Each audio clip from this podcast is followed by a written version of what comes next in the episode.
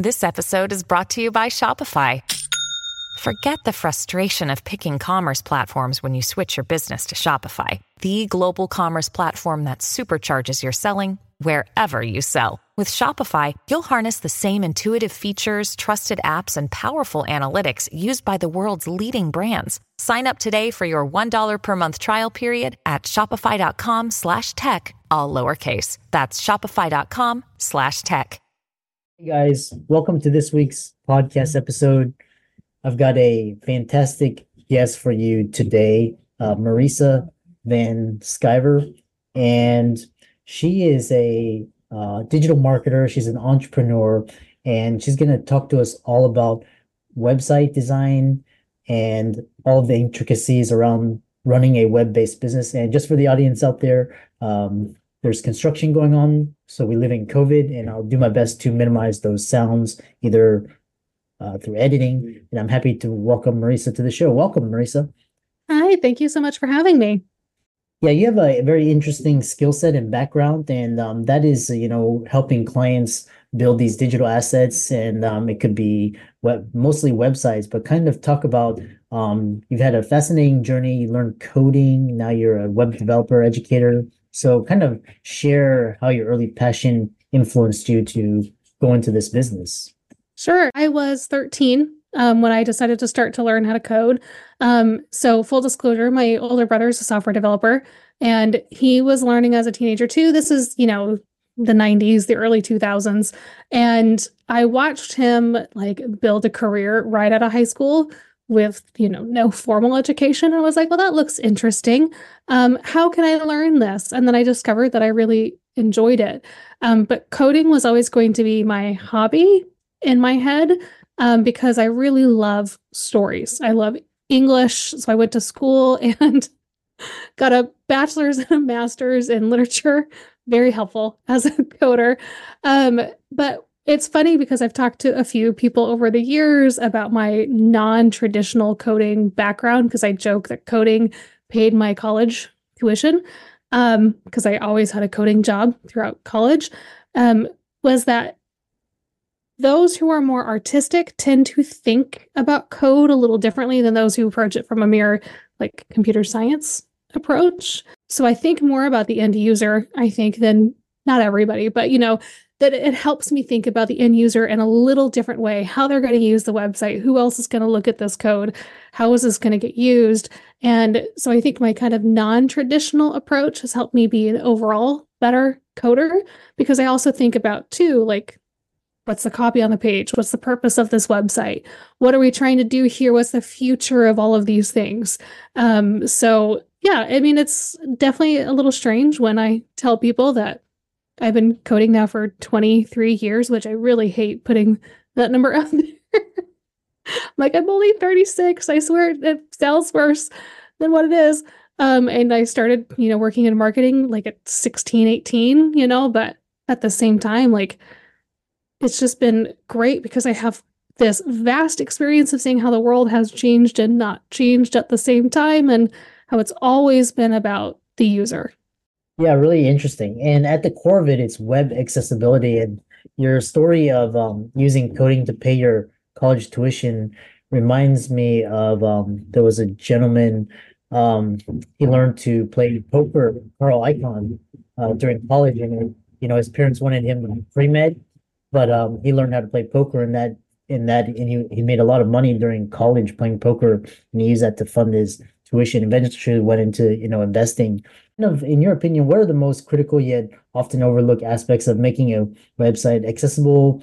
And kind of share examples where web accessibility enhancement impacted a client's audience reach or business? Sure. So for a lot of people, they think accessibility means they can view a website on, say, a phone or a tablet or computer.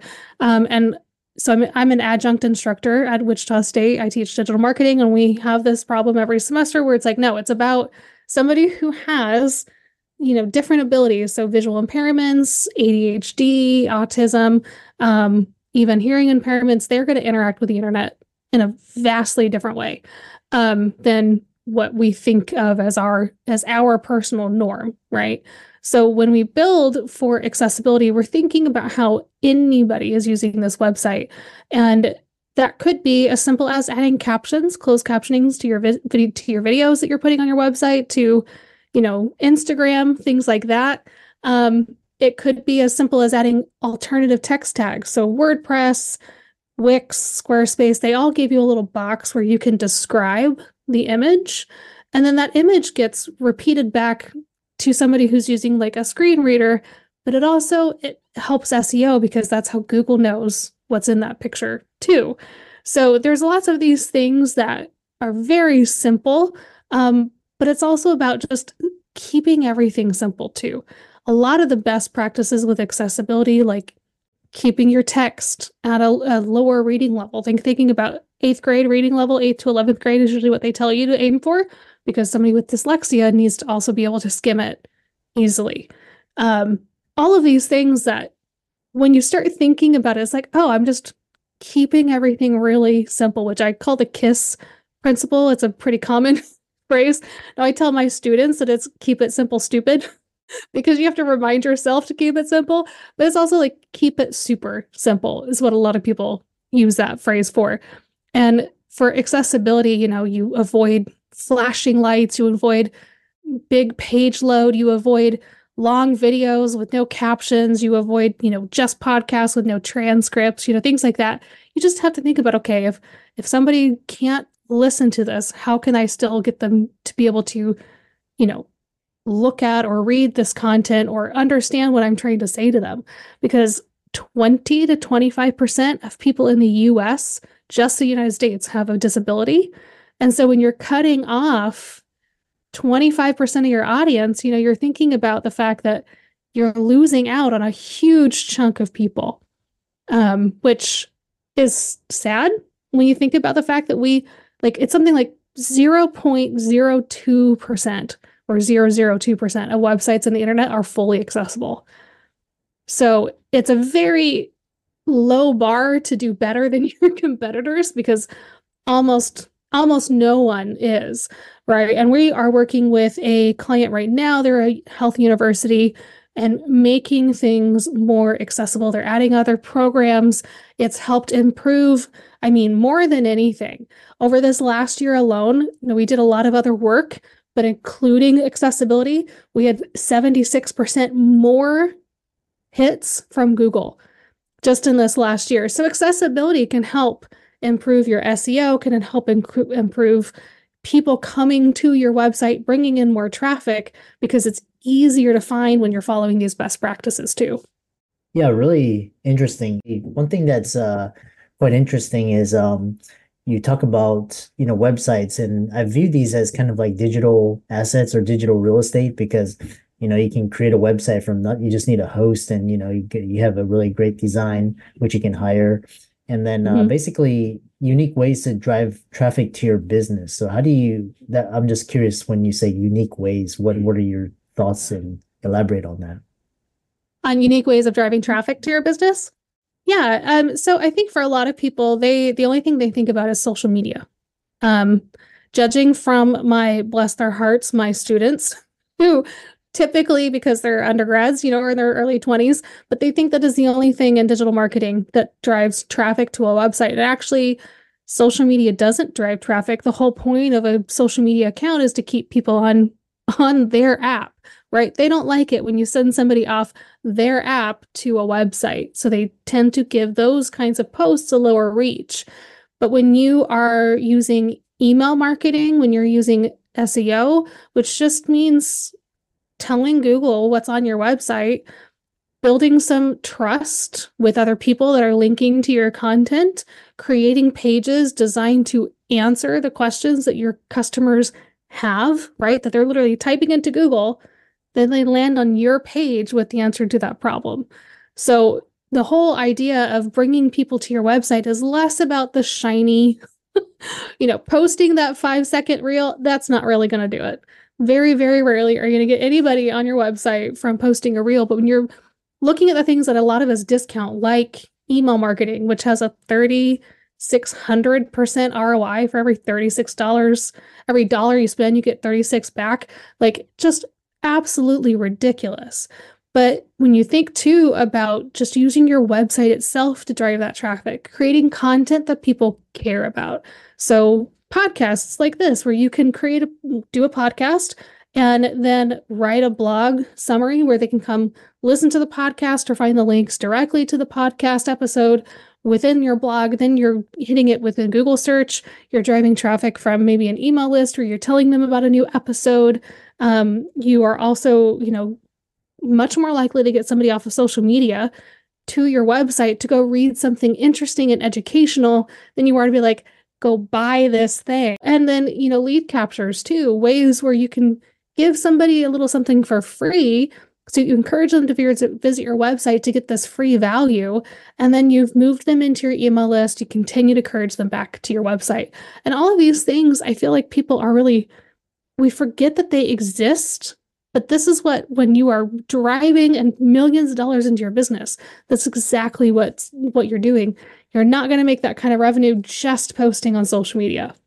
Yeah, it's really interesting, and um, because I was I read I recently read um an odd an audio or listened to an audiobook by Alex Hormozi, and he was saying that mm-hmm. the greatest ROI is through uh marketing, and if you can do it correctly, either um through um like social media marketing or um, you know Facebook ads, Instagram ads. Um, like you're you're talking about 3600 ROI percent. That's like a 36x, and you know very rarely do you find that in like stocks or you know you may find that in like um, you know digital assets, but you know that's you know you're speculating, but um, very interesting. Yeah. yeah, I mean that's the thing. Like with the nice thing about email and with a marketing you're selling something that's very tangible that you can repeat and you have more control over than you know something like stocks or real estate or anything else yeah, yeah. and it all comes down to what i find is it comes down to websites traffic email like a newsletter something you own a blog a podcast um these things are assets where it's like word of mouth you drive traffic you use social media you know, and then you kind of use like YouTube, Twitter, uh, Facebook, Instagram, TikTok, you know, these things to kind of add spice to it. But, you mm-hmm. know, the core is so the other question I had, which was really interesting when I was um, reading, is what are most people missing on their website and what are some very quick ways to improve that? Yeah, I think a lot of people are missing clear calls to action. I mean, it sounds so simple, but I was listening to a podcast, um, I believe with the StoryBrand team last year, and they shared that something like 70% of small business websites don't have any kind of calls to action, which means people are getting to your website and they're reading the page, they're scrolling through, and then they have no idea what you want them to do next. They have no idea if they're supposed to send you an email, if they're supposed to buy something direct. They just kind of go, okay, that's cool. And then they go back to Google because they don't know how to work with you. So, quite simply, the easiest thing you can do is, is tell people, okay, what's next? What do you want me to do? Like, I've looked at your website, it looks great. And it can be as easy as you have a good paragraph of text, you know, some bullet points about what it's like to work with you. Maybe you talk about a service, and then you just add a button contact us. Right? If you want them to go to your contact form, tell them to go to your contact form. Um, I use a very clear, in a lot of the websites I design, calls to action at the bottom of a page where you legitimately cannot miss it. It tends to take up, take up a good section where it says, you know, if you want these results, this is what I want you to do. And then we tell them exactly what to go do. It might be contact, it might be book a call, it might be buy it now, you know, kind of thing. Um, and then another great one, especially for service based businesses or somebody who has one thing that they're trying to get people to do. So if you want them to buy one specific product or you want them to sign up for one, like if it's a SaaS service, you want them to get a free trial. If it is literally, I want you to book a call with me so I can vet you as a customer, you can add an action button in the top right of your navigation and tell them this is what you what I want you to do. You'll notice when you go to a lot of these programs where you have a login, they have the login button at the top right. We are conditioned right? To look for something there. So when you have, like on my website, I just have a simple book call, book a clarity call with me, and they can go right there and book a call. And they, on any page of the website, they know exactly how to get there. But people are also uh, busy. They're not, I mean, that's I think what most people misunderstand about anybody coming to your website. They don't care about it as much as you do, like ever. So don't make them work. Don't make them think about what you want them to do. So, yes, you can have that there, but then have other calls to action throughout the page. So you make sure you remind them, like, okay, hey, you like this? Come work with us. This is how you work with us. So, I mean, very simple, but highly effective way to increase conversions on your website is literally tell them what to do next. Yeah, really interesting. And then now that we're on to this idea of call to action, when somebody comes to your website and it's there's a call to action, you know, uh, what are key elements besides that in a website to effectively convert visitors to leads? And what are some of the most common mistakes you see businesses that hinder their potential? Yeah, I think the biggest thing is not speaking in a language so your customer understands, right? They you're using technical jargon. So I I call this industry jargon, right? Like where you know exactly what you mean, but your client doesn't. And this is also where people make have a big messed up with SEO because they're trying to get keywords that are very technical to them, but nobody is putting those into Google. Nobody is searching them. Your competitors are, like your competitors are searching for those, but your clients aren't. So you have to get in your client mentality and think about what they care about and what they want. The biggest, the easiest shift to this is to focus on the benefits of working with you and not the features. So a lot of people, you'll see this a lot in like different SaaS companies where they'll list out all of these features. My product comes with XYZ, all of these things. That's great, but what does it do for me? Right? Like, why do I care about this? So, by literally telling people what the benefit is, like, this is what you're going to get, this is the transformation, you've started to create a picture in their head of, oh, I can get this if I click this button, right? My life can get easier.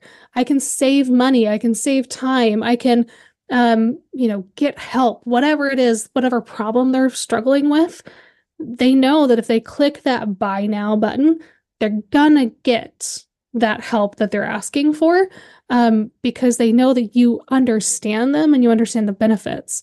The other part of that too is being very careful to um, paint your business as a guide, someone who's going to guide them, someone who's going to help them do this thing, right? We want to feel like the heroes in our own story. We want to feel like we have control over our lives and we are the main character.